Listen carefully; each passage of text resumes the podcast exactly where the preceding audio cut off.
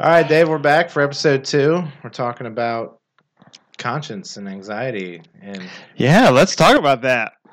and so we're going by. We're, we're just going to kind of expand on the sermon that you gave uh, on Sunday. Not this past Sunday, the Sunday before. Got you.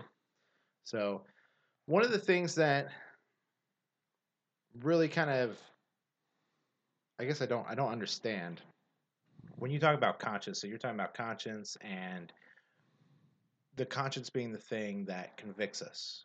hmm Is that right? Mhm. So, I guess for some reason, when I think about conscience, a lot of times I think about like the voice in your head that tells you don't do that or do do that. Is that the conscience, Mhm. or is the conscience what you're feeling after you do something or don't do something? Yes, that's a, yeah. So the conscience, I think conscience is sort of like your spiritual muscle that lets you know and defines for you what's good for you and what's bad for you, or and also what's good and bad, right? Uh, and so your conscience can have. Um, usually, we think about it feeling bad. I've done something wrong, and so therefore I'm now feeling guilty. And the conscience is usually the thing that we think is is what's making us feel guilty. Now that can be a you know a moral you know transgression, right? But it also can just be where you might even be thinking um, your conscience can even have something like I should never be a person who works a nine to five job. I should be a creative. I should be someone who you know. Uh, uh, you know, something like who seizes the day and you know that lives a kind of life that I define for myself. It can be all those things. That that actually is the conscience as well. So Okay, so what what I think we need to separate here now then is because we're talking about first off we're in Romans 14 here. Okay, so this is where Paul talks about not holding judgment against the one who eats and and not or the one who doesn't eat, all of that kind of stuff, right? mhm. And so when I think about conscious, and obviously like that thing, like when we, so like what you men- mentioned there that doesn't really line up with what I'm about to say. When we have something that we like, we do something or we haven't done something, we feel bad. I've also heard that called conviction. Mhm. Conviction can be a good thing, hmm Oh yeah, absolutely. you know, if you do something like, you know, I don't know, like throw somebody's ball up on top of the roof and they can't get to it Mhm. being mean. You might feel Mhm. convicted, like, oh, why did I do that? Like, that's such a jerk move, you know? Yeah. Like, you know, schoolyard stuff, right? Right, You know, sure, yeah. work at a school, so give me a break.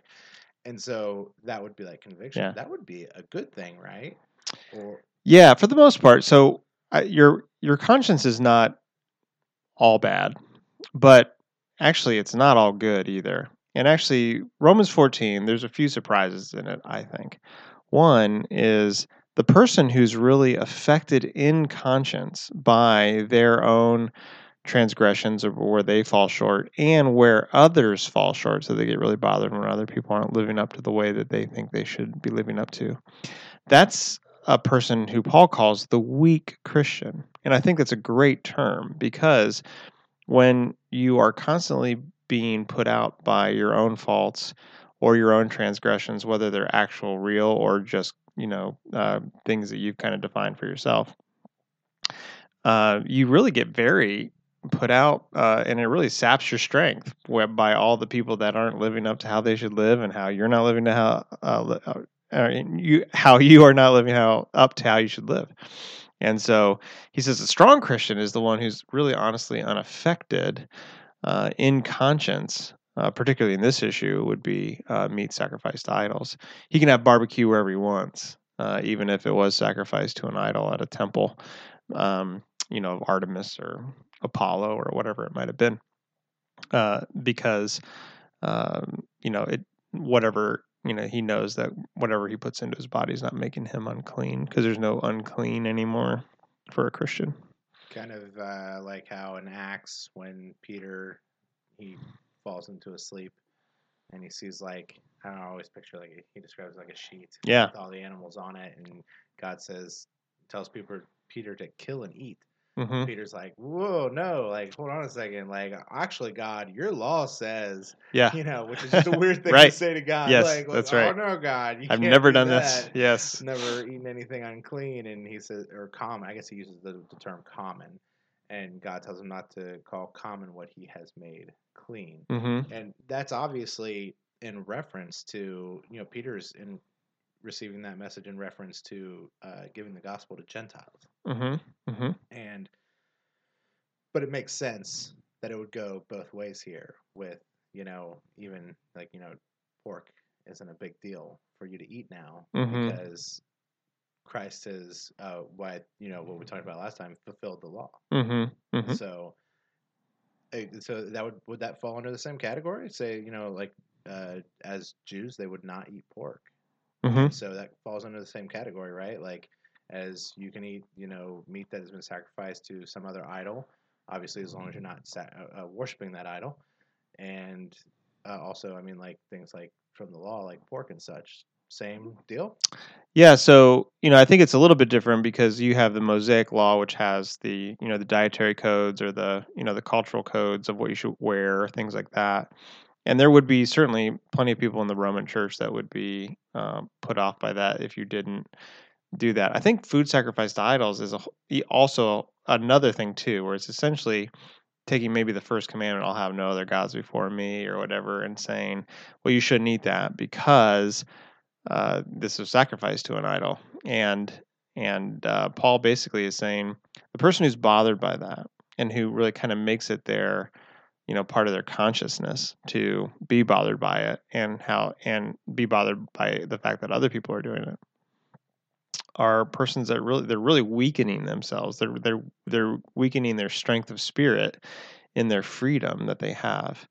And uh, so yeah they are similar um, so so you are free from the mosaic law in totality.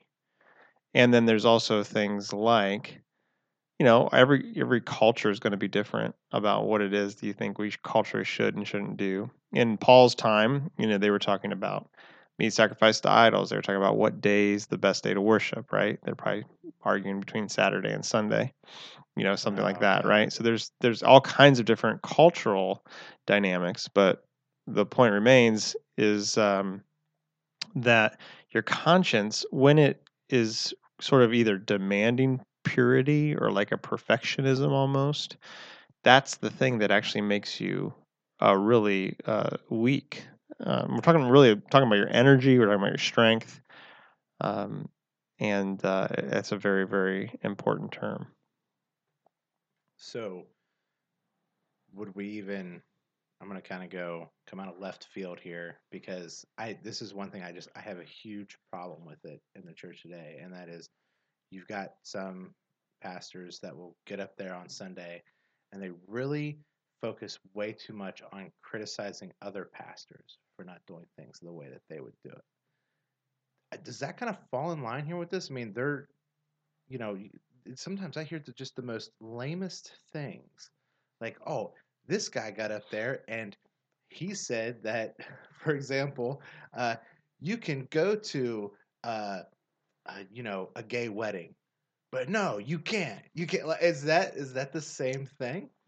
Is- you know, like- So- and I- I'm I'm not saying that like everyone should be going to gay weddings either. I'm just kind Yeah, no, that's a great like- that's a great example because you all we all have these things in every culture that basically is like a, a Christian shouldn't involve themselves in these types of things, right?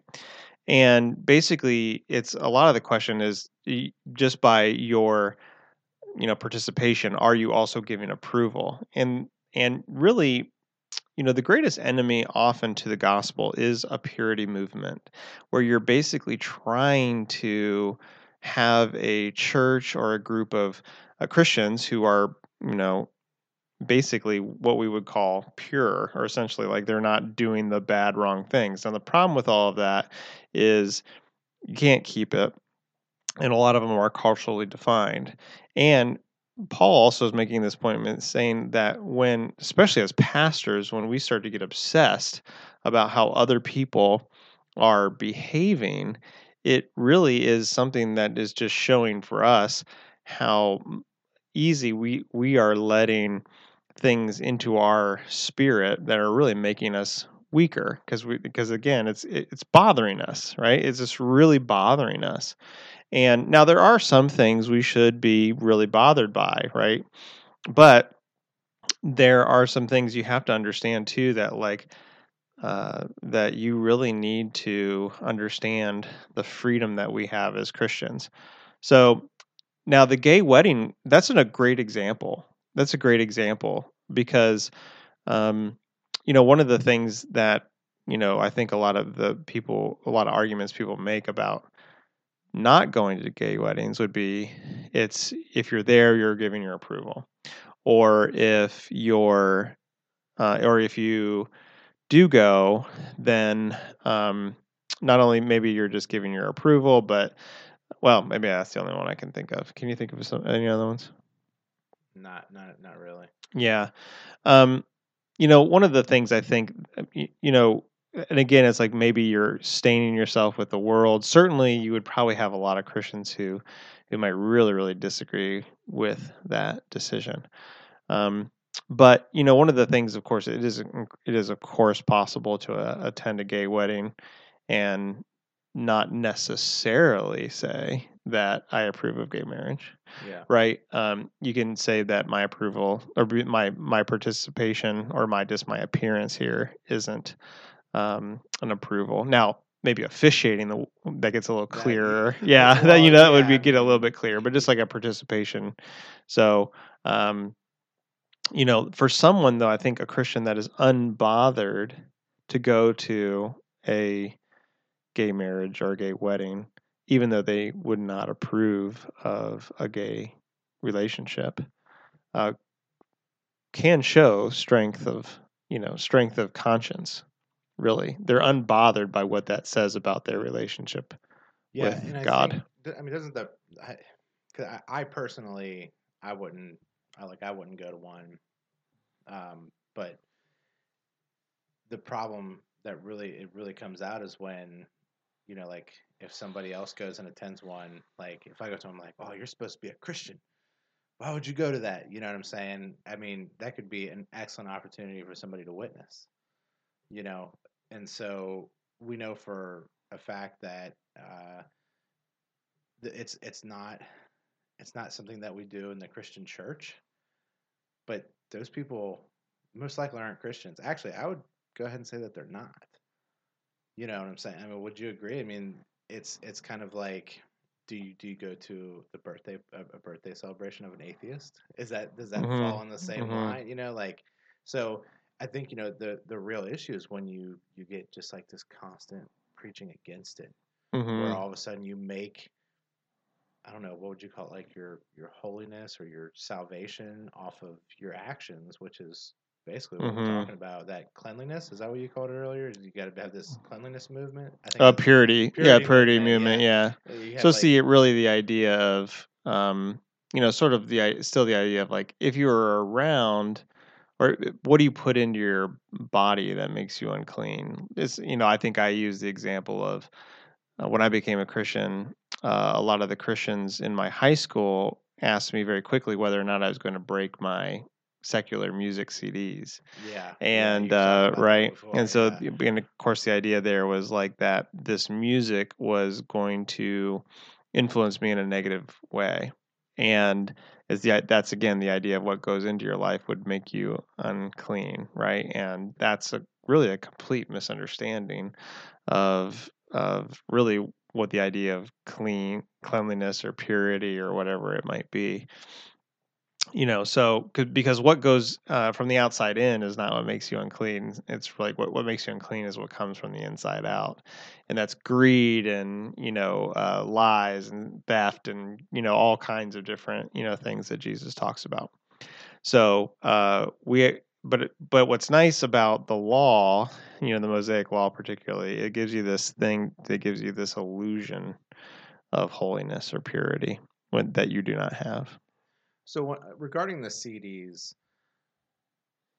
when we look at so let's say like a new Christian, you said you you became a new Christian. They're like, "Oh, you're gonna break all your secular CDs," which is just the dumbest thing I've ever heard. by the way. uh, but let's say we would expect to see a change. So like, let's say you had come from a background like I I know before I was a Christian, I listened to some music that was just raunchy, ridiculous. hmm I mean, it was it was awful music. hmm And after I became a Christian, I didn't want to listen to that particular music Mhm. anymore. Yeah. You know, now obviously I didn't make a ceremony of it and go out and break those CDs. I just, you know, I think they like went into a box, you know, and Yeah. that was, you know, I never listened to them again. And I think actually I threw them away, like, you know, probably when I was like cleaning out my office. I was like, oh. Yeah. I don't need this anymore. I don't listen to this anymore. So you do, we do see like a change in people, but like that, that purity movement, like you become a Christian, like, oh, I have to get rid of all my sports team memorabilia and break my CDs and all that stuff. That's just ridiculous. Yeah. And so that falls under the line of this like conscience thing. Yeah, for sure. Yeah. feel, oh, I, I can't listen to that, or I can't use that, or I can't go there hmm because I'm a Christian, kind of thing. Yeah. Well, I mean, a lot of it, you know, think of, there's so many things that we do often when we live according to laws and rules in order to like ensure holiness, which is what you would what you actually have to do for children. When you're an adult, you don't do that to adults. But um but one of the things that we want to make sure that you know you really try to stay away from as much as possible is the rules you make so you don't break the actual real rules right so and then actually uh, judge others based on whether they're keeping the rule to keep you from uh, you know not breaking the rule. So like for me would be obviously i don't want to be an angry person. I don't want to be someone who's like over sexualizing women. And certainly can there be music that can make me angrier and selfish and over sexualize women? Of course there is uh, so the rule then is break your cds so that you don't even have to worry about that right? You're and then just listen to christian music. And but and then if i don't do that people could say wow that guy really uh, is going to be really influenced in a poor way by uh, this you know this secular music. And that's actually not true right? Uh, they i've only seen that i haven't broken the cds right? They haven't seen that i've been poorly influenced by the music Yeah, you know, it, it kind of makes me think like it's definitely going to be your actions that are going to determine whether you're being poorly influenced by something. And it just it makes me think about uh, like you know the the example that just pops right in my head, and you know take like a former drug addict. The last thing they should be doing is hanging out with the people they used to do drugs with. hmm You know, that's it's not because they you know as a as a Christian they have to stay away from people like that or anything like that. It's that they're going to get back into old habits. if it's a temptation If, if Yeah. it- yeah, yes. but if, it's, a not they still they can hang hang out with them hang out away But that's not like that's not like a um a requirement. That's just good wisdom. You know, Mhm, if exactly, has yeah. a, a, a, tendency like, or you have a tendency when you hang out with those people, they you relapse. Yeah you stop hanging out with them. Yeah. Not, well, you're a Christian now. You're not Yeah. talking to them anymore. Yeah. It's a wisdom thing, not not really a yeah you know, I guess you would say it's a it's a sin thing, but it's not like a salvation thing. I mean, will. and you know, like you know, it can be yes, very wise to make some rules so you don't actually break the rule. You know, like um, just as long as you don't enforce the rule that keeps you from breaking a rule as the thing you have to do. It's just it is actually just a wisdom thing and a discretion thing. Jenny and I, when we were dating, we made some rules uh, around our sexual uh, life. Right, we we made rules like. Um, no laying down together, no taking naps, right? When we were still dating, right? The reason why we made that rule was because there's nothing wrong with na- napping, but we always knew that if we laid down together, it was probably gonna, yeah. So, see, that's right. So you you get into a point where, but I do also remember, and Jenny and I really not, we didn't really try to uh, broadcast that at all. But I think at some point somebody heard that we had made a rule that um, no napping together, just for us. We we weren't saying everybody else should do it, but it was just for us. Right. And I think there was another couple that we knew that didn't hadn't that did nap together, and they actually felt like we we were going to judge them real harshly because of that. And I didn't care at all. Like I mean, first Right. you know, like just for Jenny and I, we knew that that was not going to be a thing that was going to lead to sleep, right? right. So, Right, yeah. uh, so we just that's a little rule that we kind of made, right? So, um, you know, Billy Graham, the famous Billy Graham rule was he would never meet alone with any woman, uh, not his wife. Um, and there was a you know there's a wisdom to that rule. Uh, you know, especially particularly for there were so many evangelists at the time that had ended up cheating on their wives and you know all that kind of thing. And you know, he made that rule. Now, uh, that's a good rule, except for if you were to say to somebody who doesn't like a there's another Christian man that doesn't have that rule. If you were to say, "Oh wow, that guy's really playing with fire," he's really he's uh, you know he's uh, you know just one step away from adultery, then you're in the wrong by saying that. Um, just because uh, that's not true. Like the rule is, do not commit adultery. Don't you know that's the rule, right? But like, um, but whenever we make our, whenever you make a rule, that's just a wise thing. You can't be forcing it on others. If you do force it on others, that shows you are a weak Christian, really. Um, and and the problem, of course, was not necessarily that your judgments are always wrong. The problem is is that you've become a judge. And it's just the very fact of judgment that you are in a place where you really don't understand the grace and freedom uh, that God gives you. So, Yeah, so there's like, especially in Billy Graham's case, that's obviously a very wise move of him to make. Uh, you know, it's sort of like that uh, being above reproach thing. You know, no one's going to be able to come up and be like, "Hey, I saw Billy Graham with uh, this other lady," uh, you know, in some random room, you know, at the church or something. It's not gonna. It's never gonna happen because he's not gonna end up in that situation. It's a wise thing, thing that I would recommend for all men who are married, just for that purpose. I mean, now I actually don't follow that rule, and I'll tell you why. Because um, I actually think there is a good, there is a good reason that women have expressed that that rule has kind of hurt them, where they say that they really honestly can't get in the room a lot, especially in church life, where they can be a part of the important decisions about how churches are run, and that that um, that rule in and of itself keeps men only meeting with men.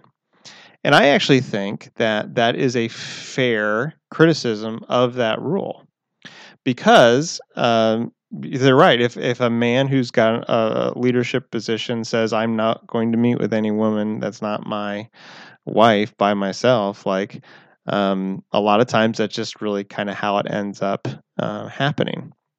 So I don't have the rule. I don't. I don't keep the. I don't have the Billy Graham rule. And now I do have some rules around or things that I won't do. Right, like I'm not going to meet with a woman one on one on counseling. So I'm never going to counsel a woman one on one. I'm never going to meet in a woman with a woman a- at the church by myself or anything like that. So, um, but I don't have that rule, um, mostly because um, you know, I- all because I I don't actually have any problem meeting with women in public places if it's one on one. I I- rarely meet with women one on one ever anyway. But um, if I meet with women often, it's like more than one woman, and it's usually in a public place. well, I think what you're referring to there, I mean, that's kind of like lines up with your job here, though. You know, like you're not you're not meeting up with you know some woman that you know just to have drinks or just to you know grab a Mhm. bite to eat Yeah. kind of thing. You know, you're not going on a bike ride together. You know what I'm saying? I mean, I I'm in room I'm I'm in rooms alone with women all the time during the workday. You know, they're usually the only time that I can get in and work on a teacher's computer is when there's Mhm. no students in the room. Yeah. And so I'm in a room, you know, Right. with a teacher by myself on a regular basis. And that's a little different, you know. Totally. You Yeah. know, it's I'm just doing my job, she's Yep. doing her job.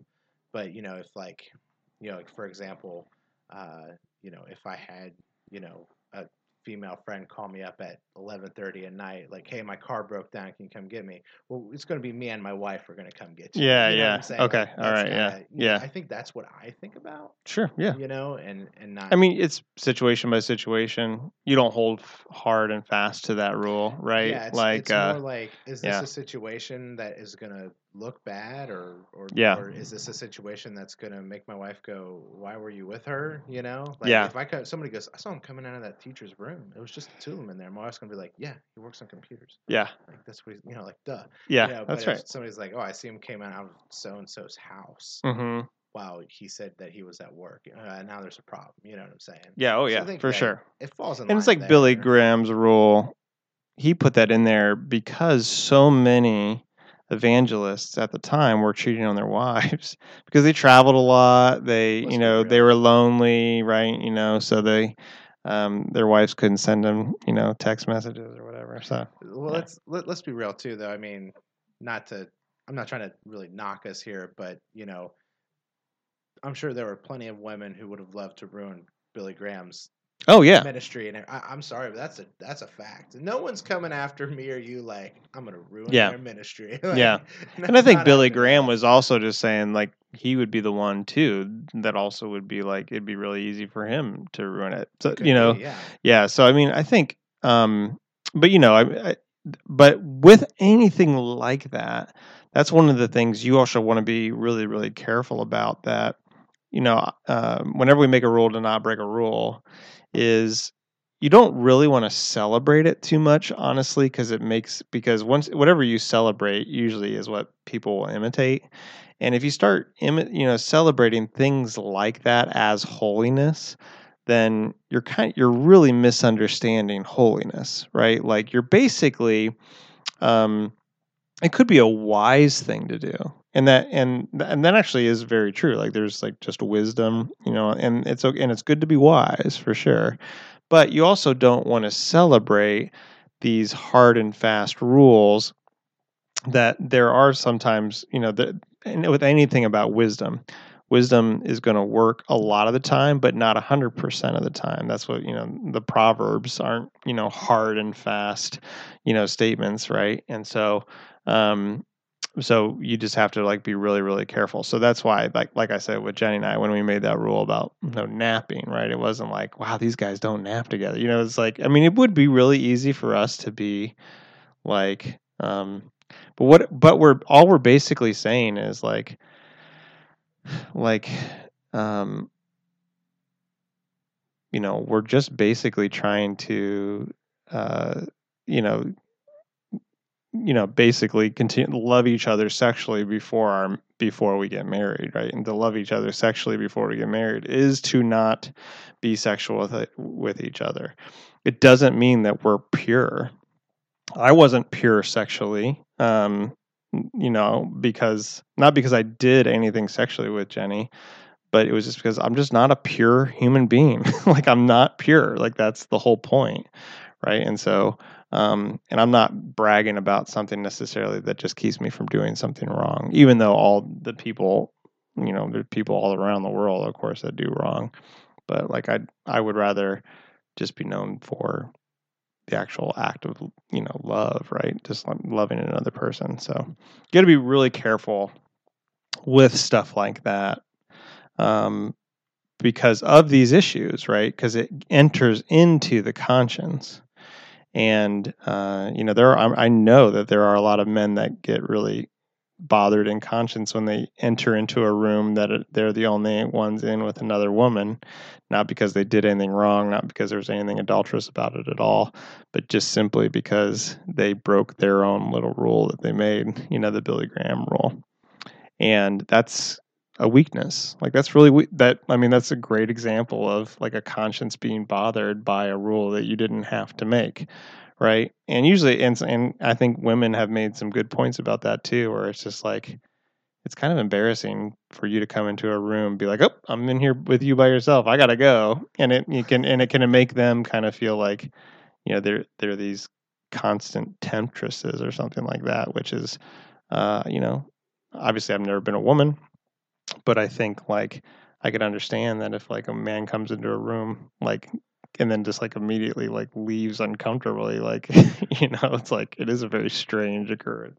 Yeah, I think you know. I mean, especially, especially like, what do you do at work though? You know, like if you walk into a conference room and you and a woman are the first ones there, you go, "Oh, I'm gonna wait outside," you know, wait for like the next person Right. to show up. That's that's really awkward. Right, and that does Uh, happen for sure. Yes. Uh, yeah, that's a little ridiculous. You know, I think that you know that you can have you know. I, I'm just going to go back to the example I gave. You know, if if some woman that I know calls me at eleven o'clock at night needing a ride, like my wife's coming with me because Mhm. that's that that's just that's just kind of stupid that I would go out to pick somebody up. You know, obviously if it was like, you know, uh, you know maybe like a relative or something, that's Mhm. different. But it's just kind of like no, I'm I'm not going to do that. I'm not going to put myself in a situation where people are going to say, "Oh, well, like you sure nothing happened?" Like I like I Yeah. I did. I, I know what I did, you know, and not, nothing happened. But people, like you're saying, though, they have that that they themselves have that weak conscience, and so hey, no, my wife was with me. You don't have to worry about anything. You just go back Mhm. to doing your thing. Worry about you. But I, I wanted to ask you because we're talking about like you know these different things that that we do to be holy, right? And so, how do we define holiness, or how does the scripture define holiness? I guess would be the better question. Yeah, man, that's a really great, great question. So, holiness, we oftentimes think is a morality, and it's not. So, holiness is God's otherness in the sense that He is just absolutely different than us. So, um, so when we say that God is holy, uh, it is basically He is other. Now, you have a couple great definitions of holiness, I think is one is so when he and he says when he calls us out to be separate right? Like it means not necessarily to be moral right? It means to be like he is. Now you see get a couple great examples i think of holiness definitions of it. One is in the sermon on the mount from jesus. He says be perfect as your heavenly father is perfect and the way that he explains what that is is that god sends the rain and the sun to fall on the righteous and the unrighteous. And he basically is blessing both the righteous and the unrighteous. He's basically saying be perfect like your your heavenly father is, which is be compassionate on believers and unbelievers alike. you know, is like you're not don't withhold anything. It's not you're you're you're not um you know, if you're one of God's people, you're not in this super special in group, you know, where you give one people preferred preference. Be like your heavenly Father, you know, in His perfection, which is to be generous to all. And I love, I love that, you know. So, you know, of course, holiness, um, you know, is partially also just His perfection in all His attributes, right? So, God, God's love is holy love. God's justice is holy justice. You know, God's goodness is holy goodness. And so it's uh you know that's a way to think about it as well. So but yeah, you you know like honestly like um you know I don't you know like when, when Jenny and I got married, you know as virgins, you know we weren't like uh wow, we're just we're so uh you know such pure you know pure human beings you know it was uh, it was obviously like neat that we did that but i think for both of us like we were like this was just for us an act of love to to say we're not we're not giving to each other we're not giving to each other sexually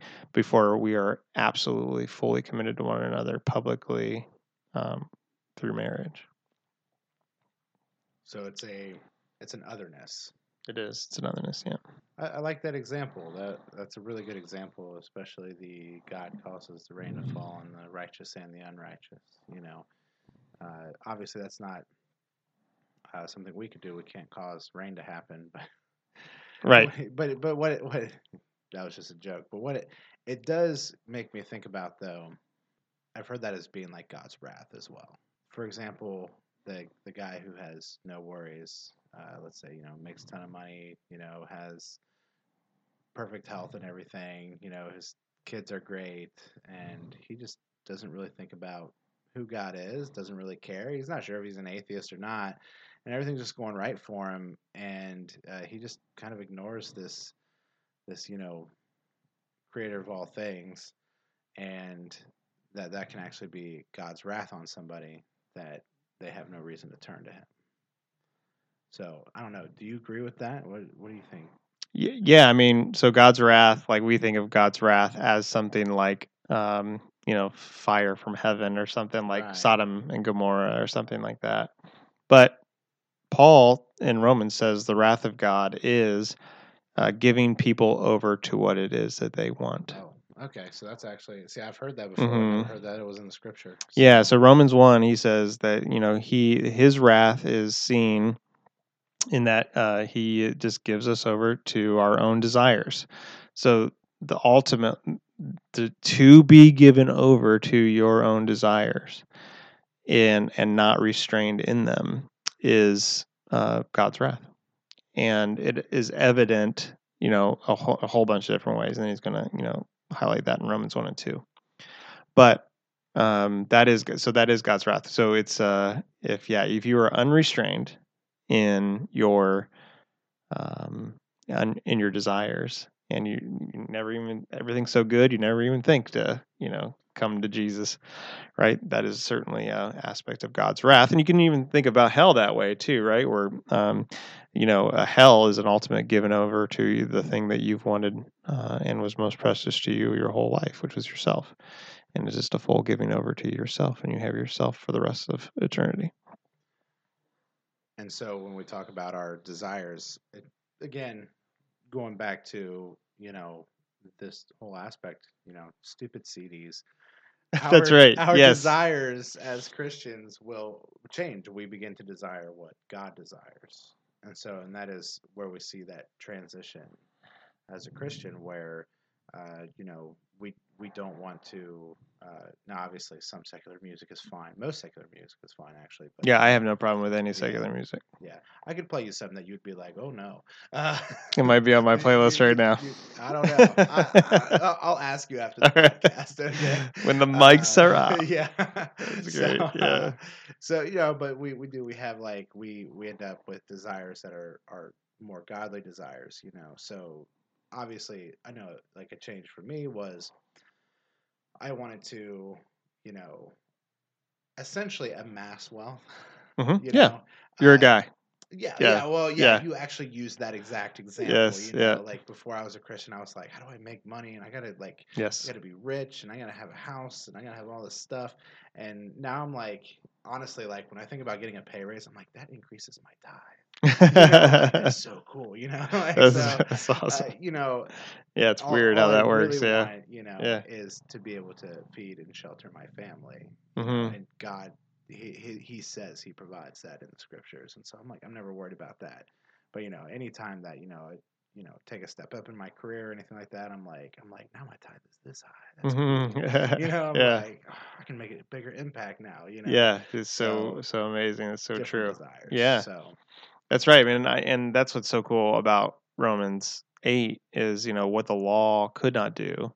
You know, Jesus, um, you know, uh, fulfilled it and crucified it in the flesh, and now He's given the Spirit, which creates those desires in us, which the law could never do. So the command could never create a desire in you to be generous.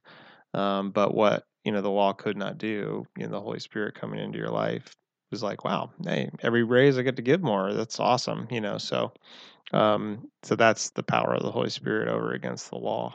So I guess the last thing that I wanted to bring up about this whole thing, you know, was John the Baptist. hmm So John the Baptist, when he's born, or I guess before he's born, right? They says that he's he's not to have uh, wine or strong drink. He's not to drink any. He's not to have alcohol. hmm Uh, I personally, um, you know, I like to pretend that I enjoy beer on occasion. My wife will tell you what ends up happening is I, I go to the store and I'm like, oh, tonight's beer night. And, like I'll pick out a beer, you know, and I I bring it. home. And then I'm like, yeah, like as soon as I'm done with this, I'm gonna have my beer. You know? Yeah. And then like I get done with that, and I'm like, well, let me take care of this real quick. You know, like I just get busy. You know, and I That's never so actually funny. to sit down and chill and drink it. You know. yeah, So it sits in the fridge until my wife throws it out. Because she knows when beer goes bad, it's after about like a year and a half, and she like gets rid of it. You know, she'll like Mhm. let me know. She's like, "Your beer's gone. You have to get another one." You know, but but so the person that says, uh, "Hey, I don't, I you know, I don't care if other people drink, but I just feel like I'm not supposed to." Yeah.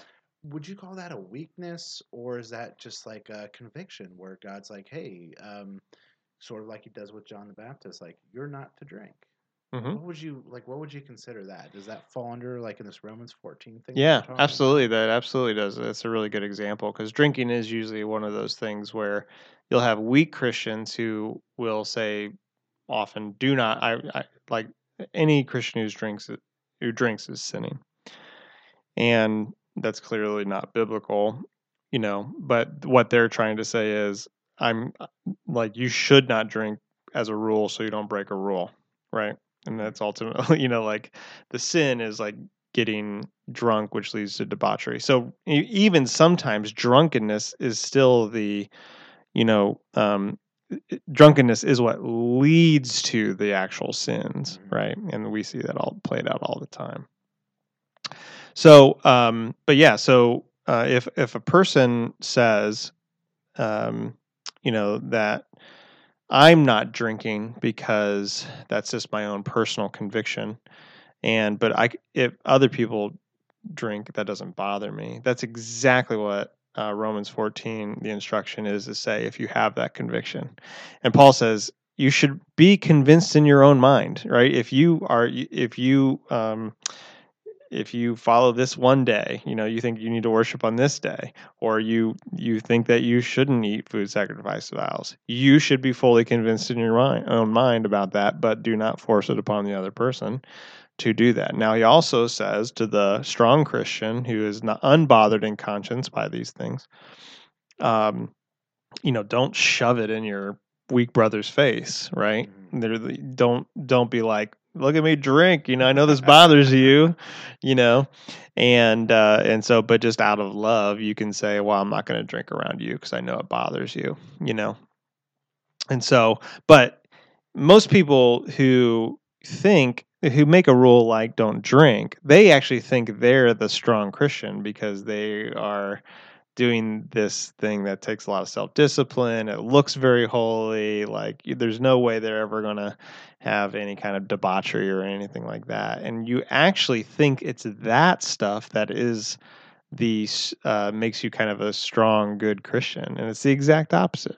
It's uh it's the fact that uh, you're making those rules at all to keep you from doing the wrong things just actually and and, and if you start then judging others by those things too, then you're like you're a weak Christian for sure.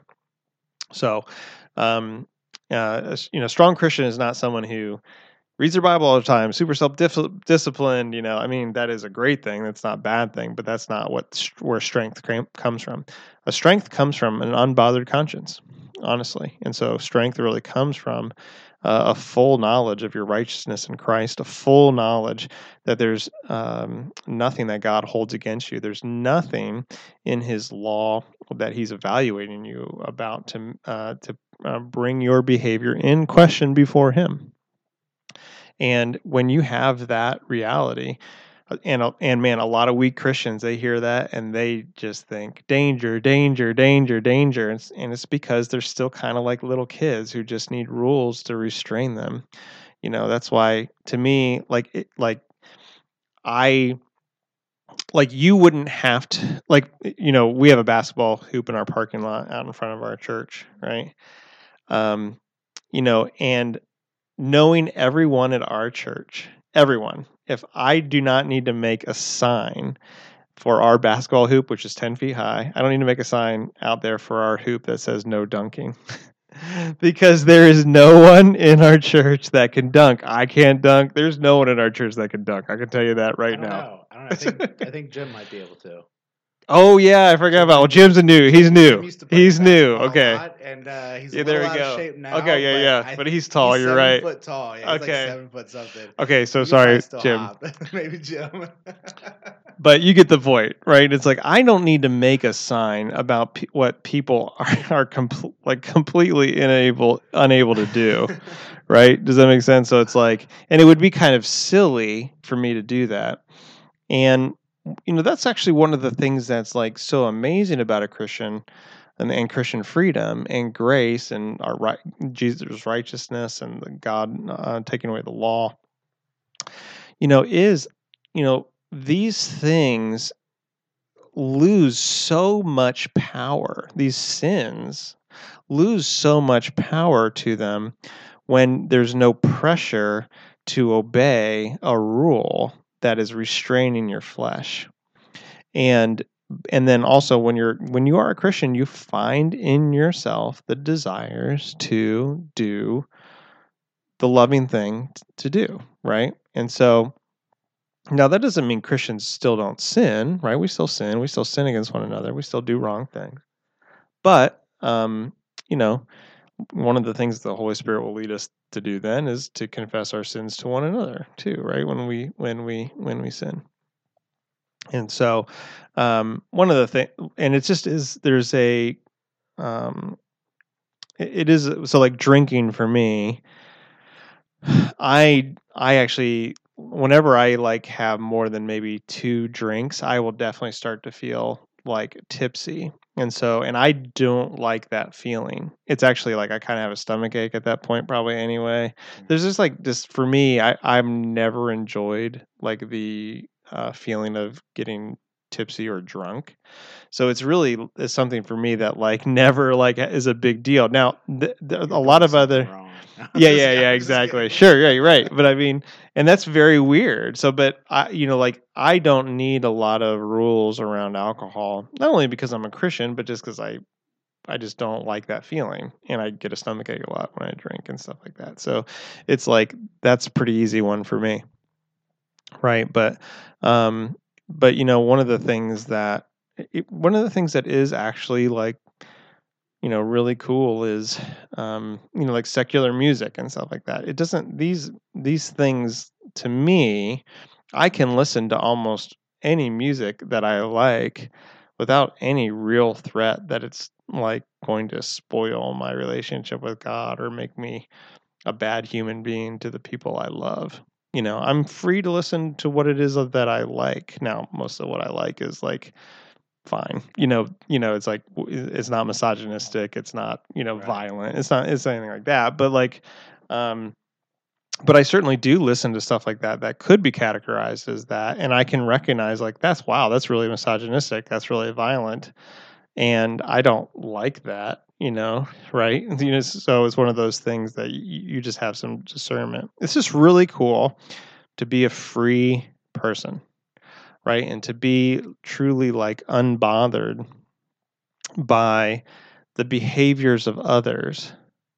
And what's even the best thing in all the world is to even be bothered by your own behaviors. So that's when the, you know what what's crazy about what Paul says in Corinthians. He says is a very he's talking to his you know his opponents who say he's not a real apostle and he says it is a very little thing for me to be judged by you.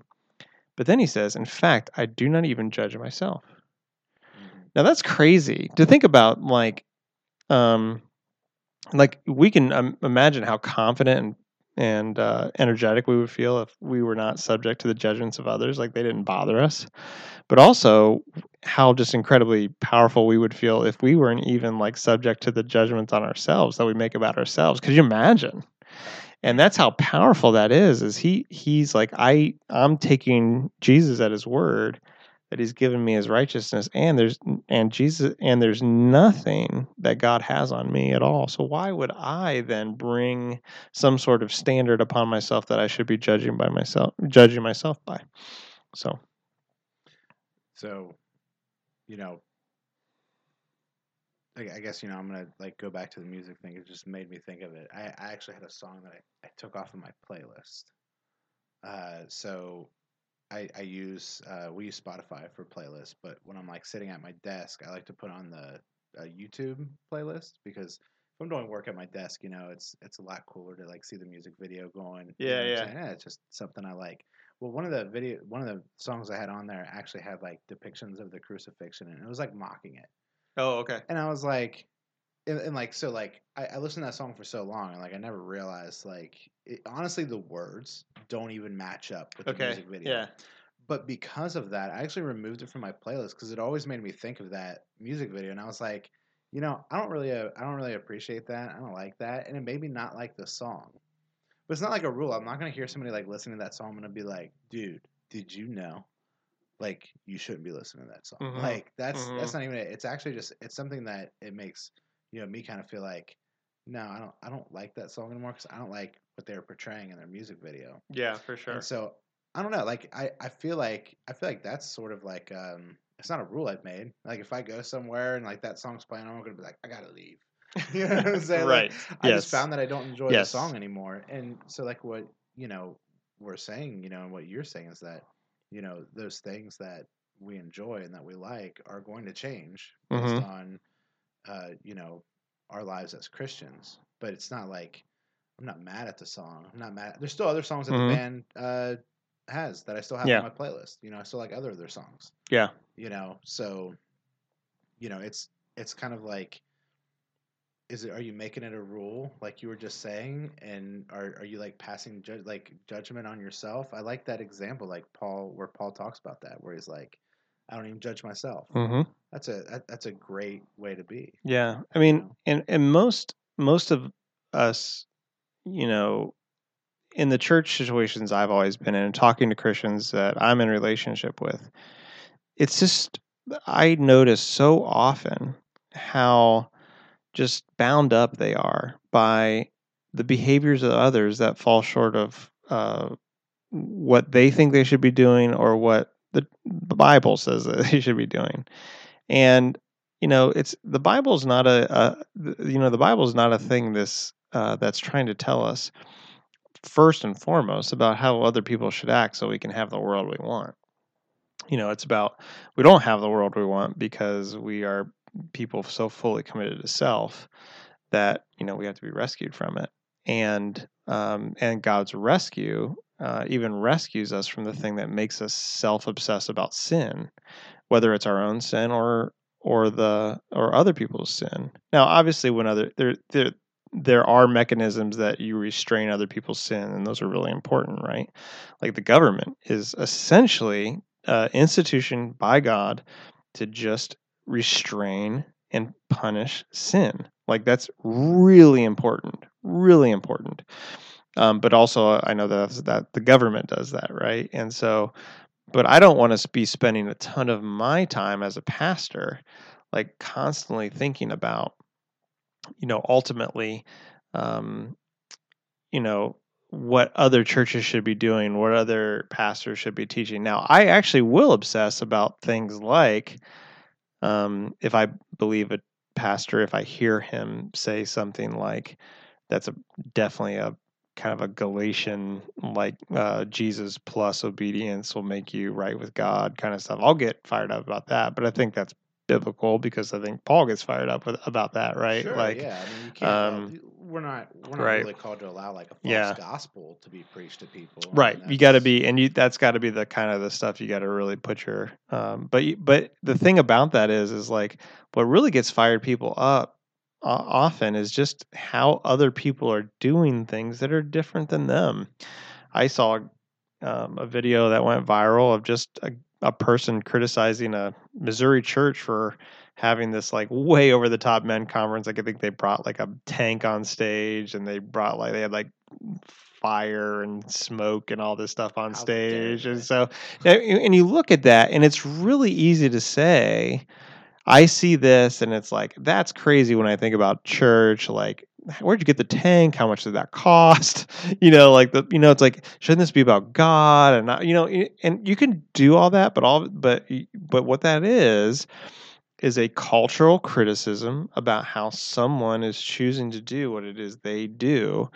Um, and it's really for me i'm not going to i'm not going to like try to be a, a judge. Again i'm my judgment might be right and good like i could say something like you know think of how much money they could have given the poor instead of spending it on a tank you know or whatever it is and that would get a ton of amens and that would get a lot of people fired up wouldn't it but I the pro- and that wouldn't necessarily be a wrong judgment. The problem though is is I've become a judge. Like it's not that my one my judgments are right or wrong. It's that just the fact that I'm a judge period is a very dangerous place to be. And that's where a lot of Christians unfortunately um, you know that I've had interacted with over, you know, 28 years of being a Christian often find themselves and because they have you know they essentially their conscience is weak. So they brought a tank on stage, spending a bunch of money. Okay, and every, you heard criticism of this, right? I hear criticisms of mega churches all the time. They built a big building, they did this, they did that, and think about what they could have done with that money to help the poor. Uh, my question is, first and foremost, just from a, like a logic perspective here, is uh, how much what what does that church already do for those in need in their community that you're not pointing out? Okay, so that's first and foremost. That's just from a logic perspective, but from the biblical perspective, I can't help but think about why was the tank put up there on stage? Do we know? Was it to do some form of praising Jesus, praising God? Was, was did it have something to do with worship? Do you, do do we know at all? I have no idea. I mean, I assume it was probably just a fun illustration. Probably is what it was. Okay, Yeah. maybe we don't use the tank. Maybe we use the sh- the, the lighting, the light, Mhm. the crazy lighting that some me- mega Mhm. churches have. I used to go to a mega church. They had some really cool lighting for their bands. It was cool, I guess. And but I hear I always hear people criticizing that. Like, oh yeah, they do these light shows and everything. And they spend all this money on that. Uh, but that's part of their worship. So when uh, I believe it was Mary Magdalene, who was it that the perfume for Jesus? Yeah. Mary Magdalene. uh, Wait, I don't know if it was Mary. Some people think it might have been, but I don't Okay. think it, I don't think it was a fully identified person. so yeah. Judas starts throwing a little temper tantrum Right. about, oh, this could have been sold and the money given to the poor. And Mhm. Jesus is like, hey, how about you shut up? She's doing me. Uh, she's doing a really great thing. For Yeah. Me. Okay. And so that's kind of what I want to tell those people. I want to say, hey, Judas, shut up. They're they're doing a great thing to worship God, to worship Jesus. Okay, and you know, like, is it my thing? Am I like, man, I want to go to a church with strobe lights and stuff? That's Mhm. not my thing. But some people really get fired up and Mhm. really worship well Yeah. And- with that. You know, and I'll even I'll challenge you just a little bit there to even maybe go one step further and just not even make a judgment at all even if it's good. Like not like you eh, there's a way to take that whatever happened to that church in Missouri's men conference don't- yeah. and just say I am not even going to engage whether this was good or bad. Like I can yeah, and you gave us the the good reasons, but you don't even have to do that. But you don't even have to think of the bad reasons. You can basically just say, I'm not judging. Period. I'm not judging. And just it's just like it's kind of like end of conversation. And because and one of the things that does that does for us personally is it actually makes us so much more free from the behaviors of others. Um, you know, so it's like, okay, so they have this huge men conference of the tank. I, why do I need to get angry? Well, so it was a men's conference. Yeah, it was a men's conference. Yeah, why do I need to get? Yeah, for a good reason. Yes, every men's conference. should have a Exactly, yes. I totally agree with that. Yeah. Uh, but you, I can look at that and say, um, sh- you know, sure, like, and the people that are criticizing it are are offended, and and what that shows me by the people that are criticizing it is that you're letting offense, you're letting another person give you offense, um, put you out, like, um, and I do I have an opinion about bringing a tank on stage or whatever? Maybe, but at the same time, it's just really nice to be like, I'm not going to defend it and I'm not going to criticize it. I'm not going to. I'm just not going to be a judge. I, I'm. I'm. I don't have that role. I'm not in that position. Now, if they were to say something like, um, you know, hey, every other, you know, we're not like your grandma's church, and we're we do all these great things. Uh, we all, we do all these great things, and we're you know really culturally relevant and all that kind of stuff. I can say to them, hey, you can be really culturally relevant and be like a really kind of exciting church that's got these big displays that people love to come to mm-hmm. without trashing your grandma's church. Yeah, that's true. Like you're yeah. basically you are basically saying like we want you to understand how good we are in comparison to these other churches. That's complete pride. That's complete comparison and that's a complete way to, um, you know, you're essentially sowing to the flesh at that point, right? And um, you know, and uh, and when we say things like that, you know, it's like how do how do grandmas feel? You know, it's like you know like you know i imagine for a lot of people getting older getting older when you're in your 40s is kind of a crisis so when you're like in your 70s and 80s and people are you know making fun of your age you know uh, and your church that Yeah. that is doing things that older people like it's it just is like no wonder so i there are some things if something like that and i'm, I'm not saying that church did that i'm just saying like if they were to say something like that then i could It's say. Yeah why do you need to compare? You can just like you can do your thing right? Like um can put a tank on and uh you can yeah you can put a take on stage and i'm not even going to say that's fine. I'm just going to say you can put a tank on stage period and then just n- there's then make no qualifications about it at I, all. I don't I don't know that that's actually an accurate statement though, Dave, because you can't say that here. There's no way you can put a tank on that. Oh, that's right. I'm sorry. Our ta- a tank would be the size of our It'd be auditorium like- like, come on, you got to be like, if your stage can handle it. Like, Yes, that's you know. so right. That's so Yeah. right. But it, it it really it it goes to actually to show you just how ingrained in the human being it is to not be rebellious, but to be a person who uh, lives by works, lives by a sort of moral uh, accomplishment, uh, you know, a set of moral uh, standards, and then and then they have to denigrate those who they believe are below them, uh, and then if they then of course fail in their moral standards, they're going to feel less than the people they feel like they have them, and it, it essentially the human predicament is the Pharisaical predicament. Pharisees are not re- just religious problems. Pharisees are the human problem. And the, you know the Pharisee says, "I thank you, oh God, that I'm not like other men." And so anytime we get into a place where we're like, "I'm thank you that we're not," you know, look at this mega church. Man, I'm so glad I'm not like that. Look at your grandma's church. I'm so glad I'm not like that. You know, uh, look at this Republican. I'm so glad you're not like that. Look at this Democrat. I'm so glad I'm not like that. That is the human human predicament. And the only thing that can save us from that is grace.